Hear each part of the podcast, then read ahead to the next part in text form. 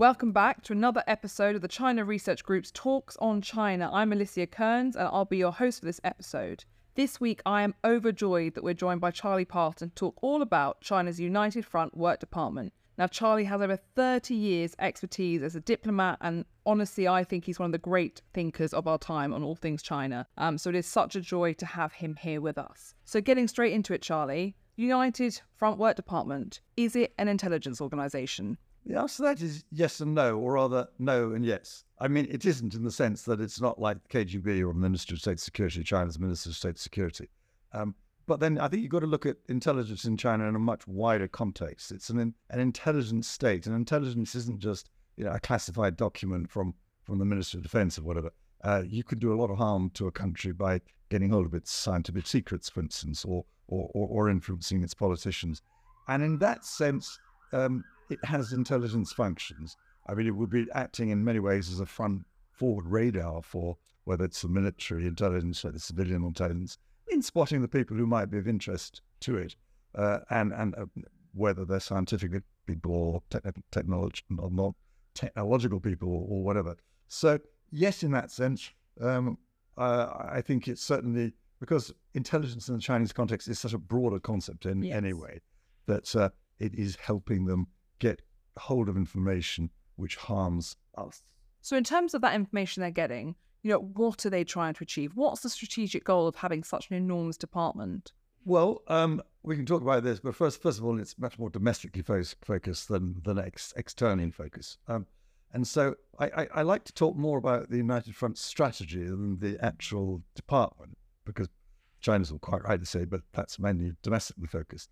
But as China has globalized, clearly um, the, the, the, the, sort of tools and organizations that it uses have also gone global. And so if I, if I were to put the United Front strategy in, in, in a couple of sentences, it is to, you under the United Front strategy, you identify the main enemy and you move other people from a position of either hostility to yourself and friendliness to being a friend of the main enemy to a neutral stage, or from the neutral stage to being uh, on on the side of the Chinese Communist Party. That's what it's always been. And in the early days, the Communist Party's main enemy was the Kuomintang, the KMT.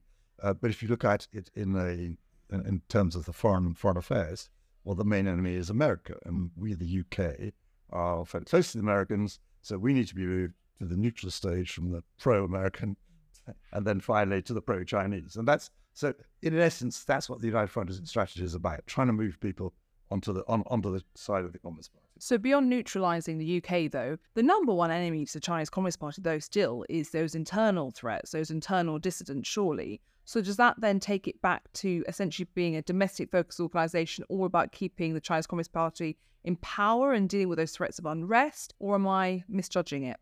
No, I think I think that's absolutely right because these threats to the Communist Party, of course, they, they can be for externally abroad, but they they, they are mainly uh, perceived to be uh, at home because that's that's where the party holds power. So uh, you're absolutely right in emphasizing that the main aim of the Chinese Communist Party is to stay in power. It needs for that it needs stability, uh, and it uh, in in as the United Front Work Fund's domestic job is to keep those elements which aren't thoroughly Chinese Communist Party on the side of the Chinese Communist Party. So whether that's that's you know entrepreneurs or uh, the so-called eight democratic parties or intellectuals, ethnic minorities, ethnic minorities religious parties, religious, social classes, religious new social classes. Yeah. They've got a department for all those, uh, and they've taken over the the the uh, uh, they've been in the strengthening that Xi Jinping has done since 2015. They've taken direct control of all those elements which you've just raised. I, I think it's important to delve back into that. So I think many people won't realise. Many people have thought about how the Chinese Communist Party might feel threatened by some of these groups, but they won't necessarily realise that there are actual bureaus within the front to deal with religious people, non-public economic entities, non-party persons, democratic parties, you know, new social classes, students studying abroad. So just before we move on to the threat to the UK or how it works in the UK, is there anything more about those bureaus and how it works domestically that you think we should really be trying to understand better? Well, there are 12 of them um, and now, and, and they cover um, many of the things that you, you've talked about the ethnic minorities, the intellectuals, you know, people, what they call non party persons, people who are big in society, in, influencers, um, but also those with connections abroad, the overseas Chinese community, uh, Hong Kong belongers, people associated with Hong Kong or on Taiwan, etc., etc. And the other thing is just to mention is the enormous size of the United Front Work Department, in the sense that it controls what they call the Chinese People's Political Consultative Conference. This is uh, at all levels of the Chinese government. There are five levels. Okay, it's not at the very small, but the lowest one, but um, but national, provincial, city, and, and county level. And the, this body uh, is a consultative body which the party actually uses to take the temperature, get suggestions, proposals, well, which generally in our society that comes often through civil society or pressure through our MPs or whatever. Uh, that's that's not available in their system. But that that whole system of the People's Political Consultative Conference numbers around about six hundred and twenty thousand people. Wow. Um, that's how extensive, in the sense that the United Front, quite apart from the officials working in the office, as it were, uh, that's how extensive Wow. So looking at that system, so you've talked about how you know the US externally is kind of threat number one, um, and how it's all about moving you know potential threats or others from you know either ideally neutral to positive and friendly, or at least negative to neutral. So specifically, how is it doing that here in the UK? You know, what are the ways in which it's operating here on UK soil? I don't think it's particularly different from the UK from from elsewhere. So there's that there's a playbook, um, and and and you know, elements of it. Uh, the uh, United Front work manuals, of which I have several copies on my shelves. Uh, portfolio. Um, I mean, how often do these playbooks come out? Well, actually, um, the most recent one I have, I think, is from 2013 they're not um, they're no longer as available as they, they used to. I can imagine they're not. Um, but the first port of call is the overseas Chinese community because, as as as the manuals say, these are the people who can act as a bridge because they understand both societies. So, the, the, the first call is to bring on side the overseas Chinese community, and so you'll find, um, you know, whether it's some of the associ- Chinese associations uh, which are linked to provinces, Zhejiang Association, or societies which go under the name of peaceful reunification of I was, forget, but but but basically of Taiwan with the, with the, with the motherland. Yeah. Um, they want to make sure that they control it. They want to make sure that they control Chinese language media, but broadly than that, to to make sure that they influence, control uh, our our border media. They want to um, ensure that um, our business community sees everything through a lens that's much more favourable to protecting China's interest, perhaps sometimes one feels, than our own, uh, or um, lobbying our politicians to make sure that they uh, don't pass. Never heard of uh, such a thing, Charlie. Legislation which is not helpful. Yeah. Uh, uh, or, or, or, say things, make statements that's not, because it's very important to them to, to change the whole discourse about China and, yeah. Uh, and, and make it much more about um, you know values which the Chinese Communist Party can. And on that point, so this is, I would say that there are not that many countries, no country particularly likes it when the House of Parliament are criticising their country, obviously. But with China, it does seem that they're, I don't want to say they're thin skinned, but you know, they're even more concerned, even if there's even the slightest kind of flicker of criticism or, um, you know, they really do seem to be, we, you know, we see an increased level of attacks on our Twitter accounts and on our emails whenever there's an upcoming debate on China in any way, sense, or form coming up in Parliament. You know, why is China so interested and concerned about what we're saying in the hallowed corridors of Parliament? Well, there are a number, a, a number of reasons. I mean, firstly, um, all this is played back into China. I mean, the, the, the first audience for any Chinese propaganda or uh, etc. is the domestic audience. Uh, to convince its own people, China's Communist Party, to a great job and, and respect for it externally uh, is, is is rising. But also, I just think that the the relentlessness of it, um, the ubiquity of it, uh, does does wear people down. I mean, the message gets out, uh, and people that those voices which are saying, "Well, hold on a second, is this in the UK's interest, or is is is this true, or is it verifiable?" Um, simply just get overwhelmed. I think there's there's there's a lot of that and there's also a certain amount, to be fr- quite frank, particularly with the Chinese official community, of the need to show their bosses back in Beijing mm. that they are um, fighting the good fight.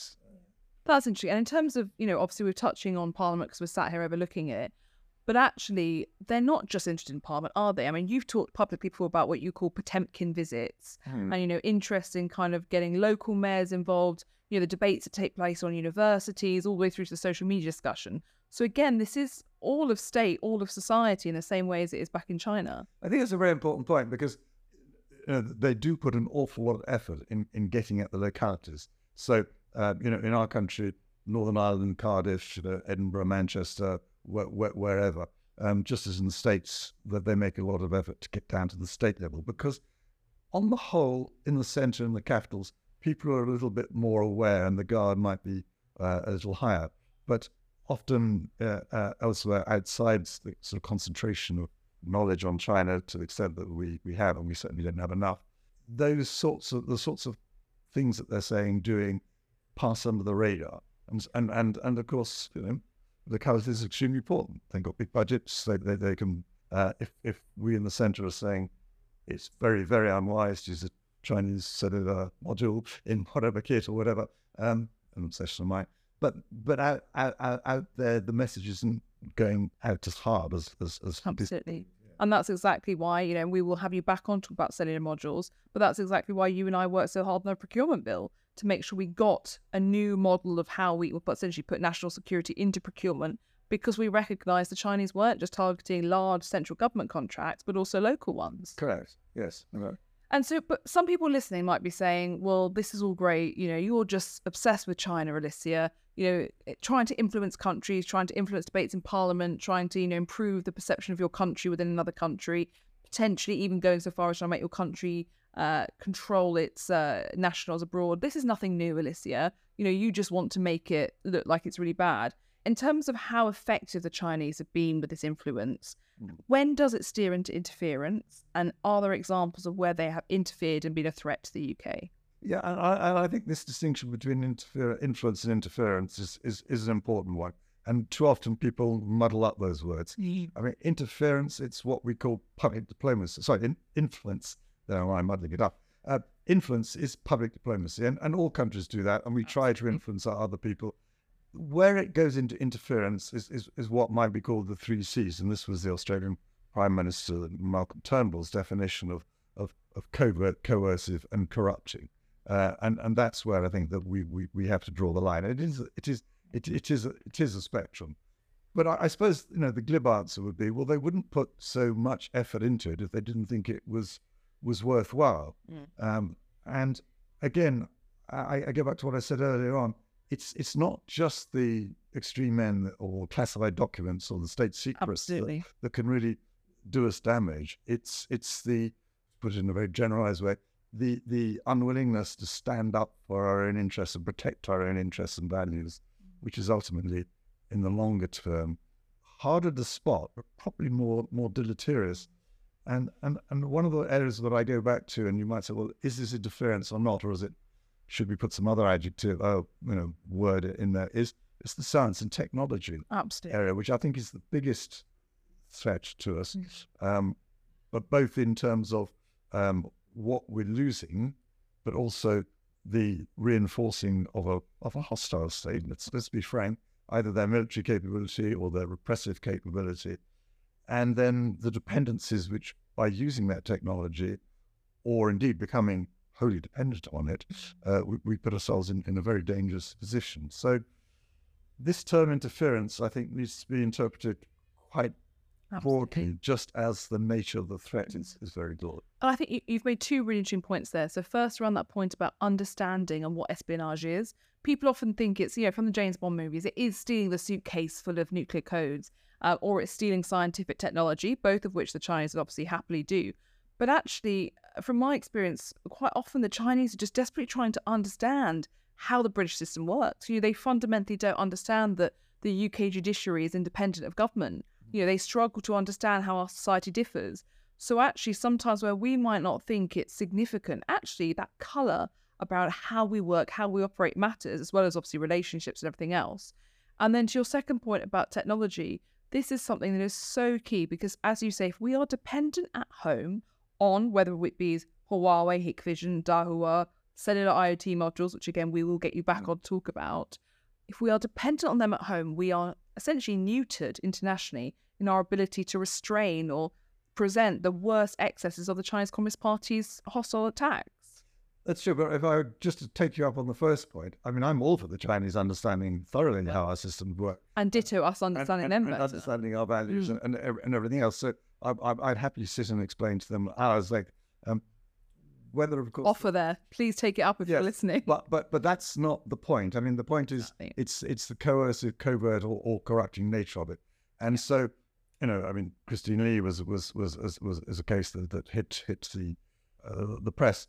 You know, has Christine Lee thoroughly undermined our democracy, or you know, is she a Chinese agent?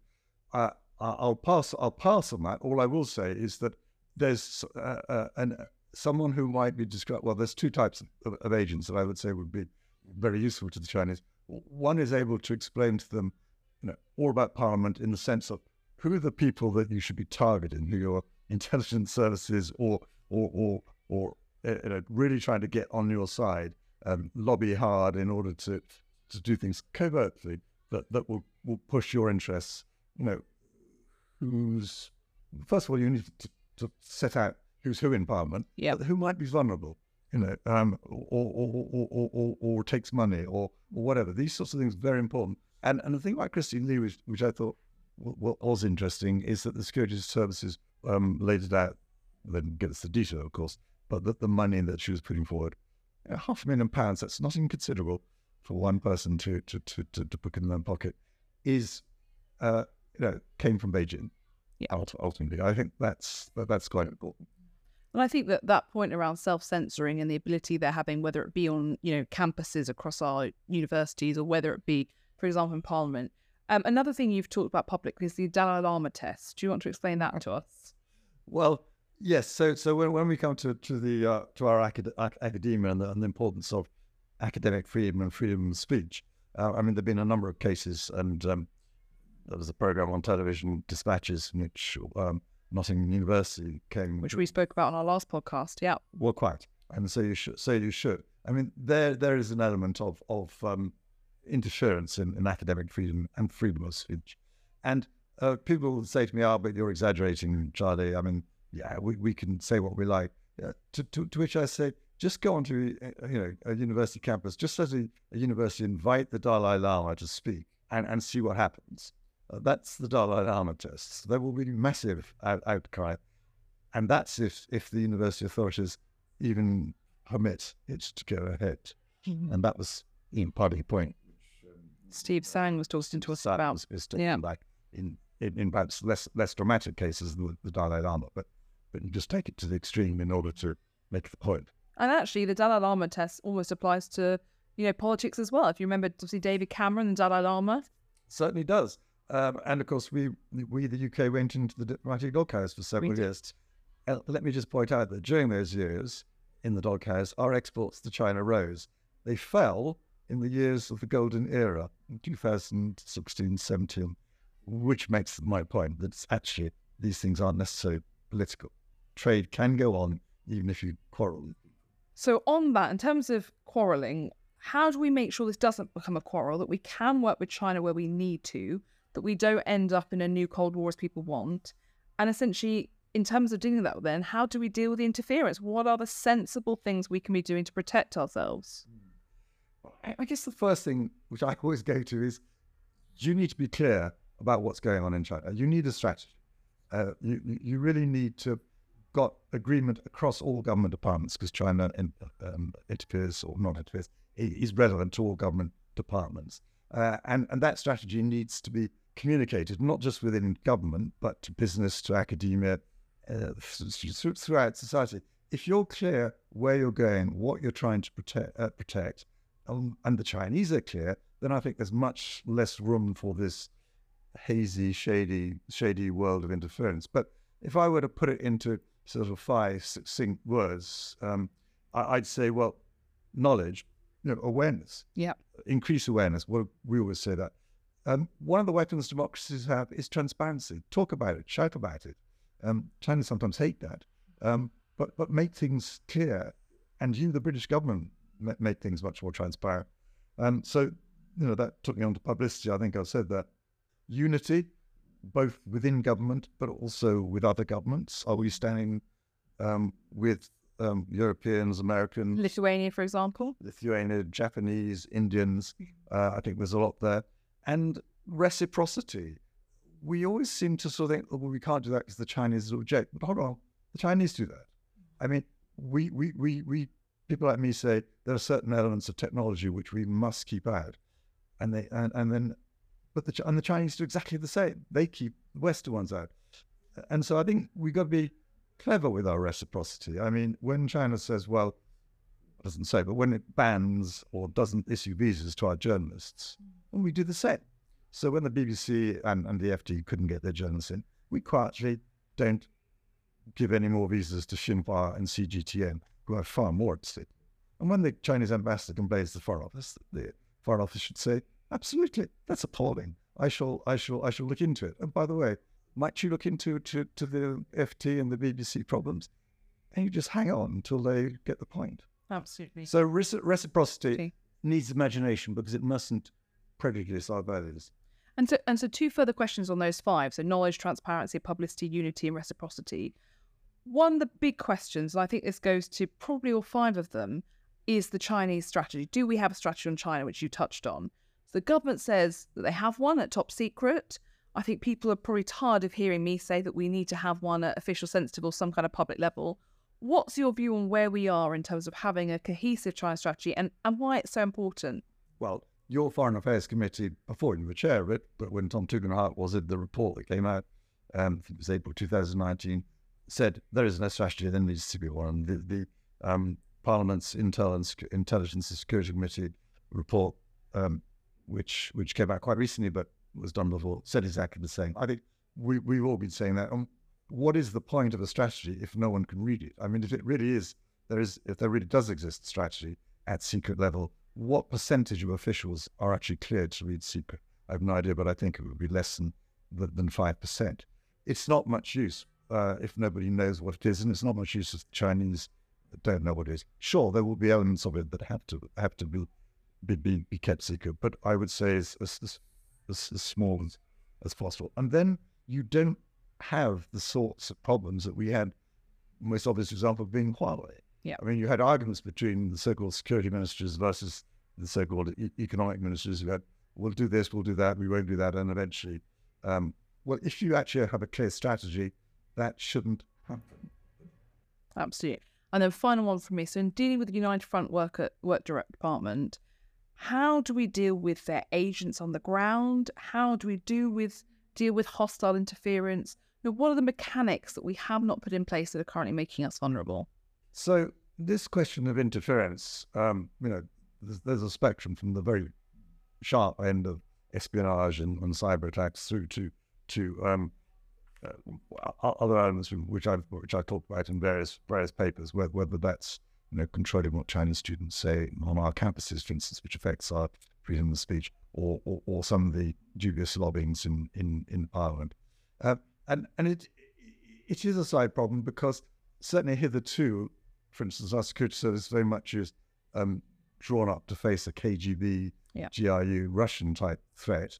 And that's uh, still relevant in terms of China. Although it's not illegal to be an MSS agent in the UK. It, it is now. It is now. Yeah. It wasn't um, until the National Security Act was passed yeah. in August, I think, wasn't it? It was. Um, quite quite extraordinary. Uh, exactly. Uh, so, uh, you know, we need to rethink uh, how you combat this and, and which agency does it.